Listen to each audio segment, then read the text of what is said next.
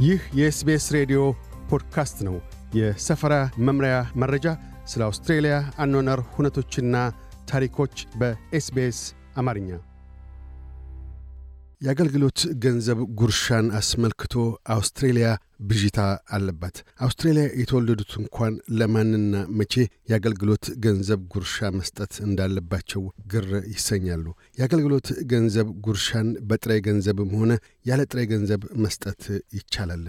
ጉርሻን አስመልክቶ ለአውስትሬልያ ግሪታ ፈጣሪ የሆነበት አስባብ ከሌሎች አገራት ተለምዶ ጋር የተያያዘ እንደሆነ በአውስትሬልያ የፉክክርና ሸመታ ኮሚሽን ውስጥ ለረጅም ዓመታት ያገለገሉት ቢልዲ ሲናገሩ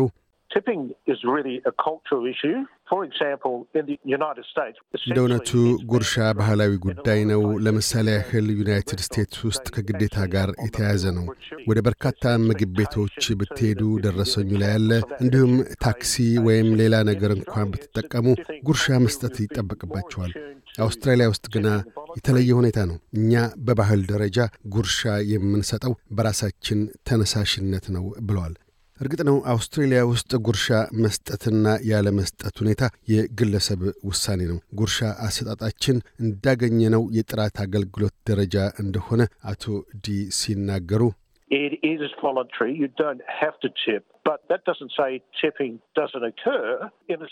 በጎ ፈቃደኝነት ነው። የግድ ጉርሻ መስጠት አይኖርቦትም። ያ ማለት ግና የገንዘብ ጉርሻ የሚባል ነገር የለም ማለት አይደለም። አውስትራሊያ ውስጥ የአገልግሎት ገንዘብ ጉርሻ መስጠት በአገልግሎት እርካታ መግለጫነት ወይም ለማለፊያ የደንበኛ አገልጋሎት አድናቆትን ማንጸባረቂያ ነው። ለምሳሌ ያህል እርስዎ ያሉት ምግብ ቤት ውስጥ ከሆነና አስተናጋጆ በግሩም ሁኔታ ካስተናገዶት ወይም ምግቡ ጥሩ ሆኖ ከተገኘ ብዙ ጊዜ ተስተናጋጆች አድናቆታቸውን ለመግለጽ የገንዘብ ጉርሻ ይሰጣሉ። ይህ ከተስተናጋጁ ግለሰብ ለመስተንግዶ ሰጪው የሚደረግ የማለፊያ ግልጋሎት መግለጫ ነው ብለዋል። አውስትራሊያ ውስጥ በርካታ ሰዎች የአገልግሎት ገንዘብ ጉርሻ መስጠትን አይወዱም። በብዙዎች ዘንድ ጉርሻ መስጠት ዩናይትድ ስቴትስን የመሳሰሉ አገራት አስፈላጊ ያልሆኑ ባህላዊ ተጽዕኖ ነው የሚል እሳቤ አለ። አውስትራሊያ ውስጥ ያለው የሠራተኞች ሁኔታ በጣሙን ለየት ያለ ከመሆኑ ጋር ተያይዞ የ Three Triple R ሬዲዮ ጣቢያ የባልትና ፕሮግራም አዘጋጅ ካም ስሚት ሲናገሩ you shouldn't feel obliged to give that because of the wage structure that we have here in Australia.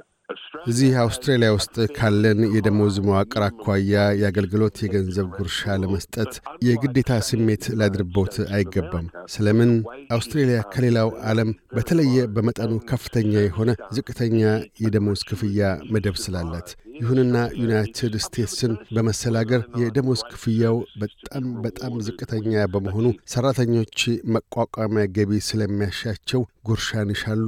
አውስትራሊያ ውስጥ ግና ለማለፊያ ግልጋሎት የገንዘብ ጉርሻ መስጠትና ያለ መስጠት ጉዳይ የግለሰብ ፈንታ ነው ይላሉ። አቶ ዲ በበኩላቸው አውስትራሊያ ውስጥ የገንዘብ ጉርሻ ባህልን ማሳደግ እንደማይገባ የጋራ የሆነ ግብብነት እንዳለ ይጠቁማሉ። ይሁንና ውጭ ሲመገቡ ለተደረገሎት ግልጋሎት የገንዘብ ጉርሻ ለመስጠት ከወደዱ ጥሬ ገንዘብ ጠረጴዛ ላይ አኑረው መሄድ ይችላሉ፣ ወይም የጉርሻ ማስቀመጫ ውስጥ መክተት ይችላሉ። በብድር ካርድም መክፈል ይቻላል።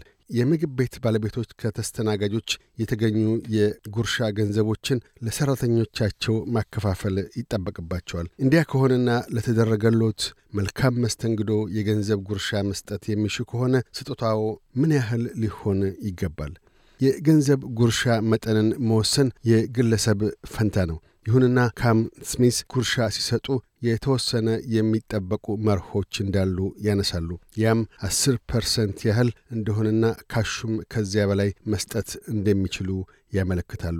ከኮቪድ-19 ወረርሽኝ ወዲህ ግና የመስተንግዶ አገልግሎት ኢንዱስትሪ ሠራተኞችን ለመደገፍ ሲባል የአውስትሬልያ የገንዘብ ጉርሻ ባህል ላይ ተጽዕኖ አሳድሯል። ተመጋቢዎችን ከምግብ ቤቶች ጋር የሚያገናኘው OpenTable's ኩባንያ የተመጋቢዎችን ልማዶችና የሚጠብቋቸውን የመስተንግዶ ደረጃዎች አስተያየት በየጊዜው ያሰባስባል። ለኩባንያው ዓለም አቀፍ ገበያዎችን እንደሚመሩት ሮቢን ቺያንግ ገለጣ አስተያየቶቻቸውን ካሰባሰቡት ደንበኞች ውስጥ 25 ፐርሰንት ያህሉ የአገልግሎት ገንዘብ ጉርሻ ለመስጠት ፈቃደኞች ሆነው ተገኝተዋል። በወረርሽኙም ሳቢያ ደንበኞች ጥሬ ገንዘብ ጉርሻ ከመስጠት ይልቅ አብዛኞቹ በምግብ አቅርቦት apps፣ QR code እና EFTPOS በመሳሰሉ የክፍያ መንገዶች ጉርሻ እንደሚሰጡ ተመልክቷል። አቶ ቺያንግ አውስትሬሊያ ጉርሻ ሰጪ አገር እንዳልሆነችና ሆኖም ከዓለም QR code ተጠቃሚ አገራት ቀዳሚ ድርሻ ላይ ያለች በመሆኗ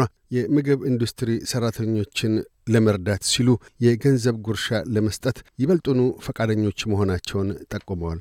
አውስትሬሊያ ውስጥ የታክሲ ሾፌሮች፣ ጸጉር አስተካካዮች፣ የውበት ሳሎንና የሆቴል ሠራተኞች ከደንበኞቻቸው የአገልግሎት ገንዘብ ጉርሻን አይጠብቁም።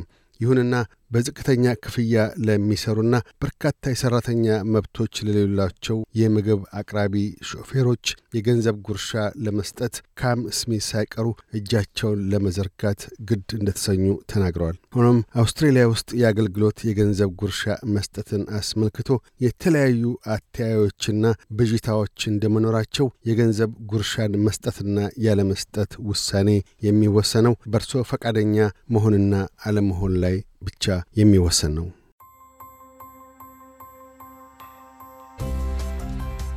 ይህ የ SBS ሬዲዮ ፖድካስት ነበር። ለተጨማሪ የሰፈራ መምሪያ ታሪኮች SBS dot com dot au Amharic ን ይጎብኙ።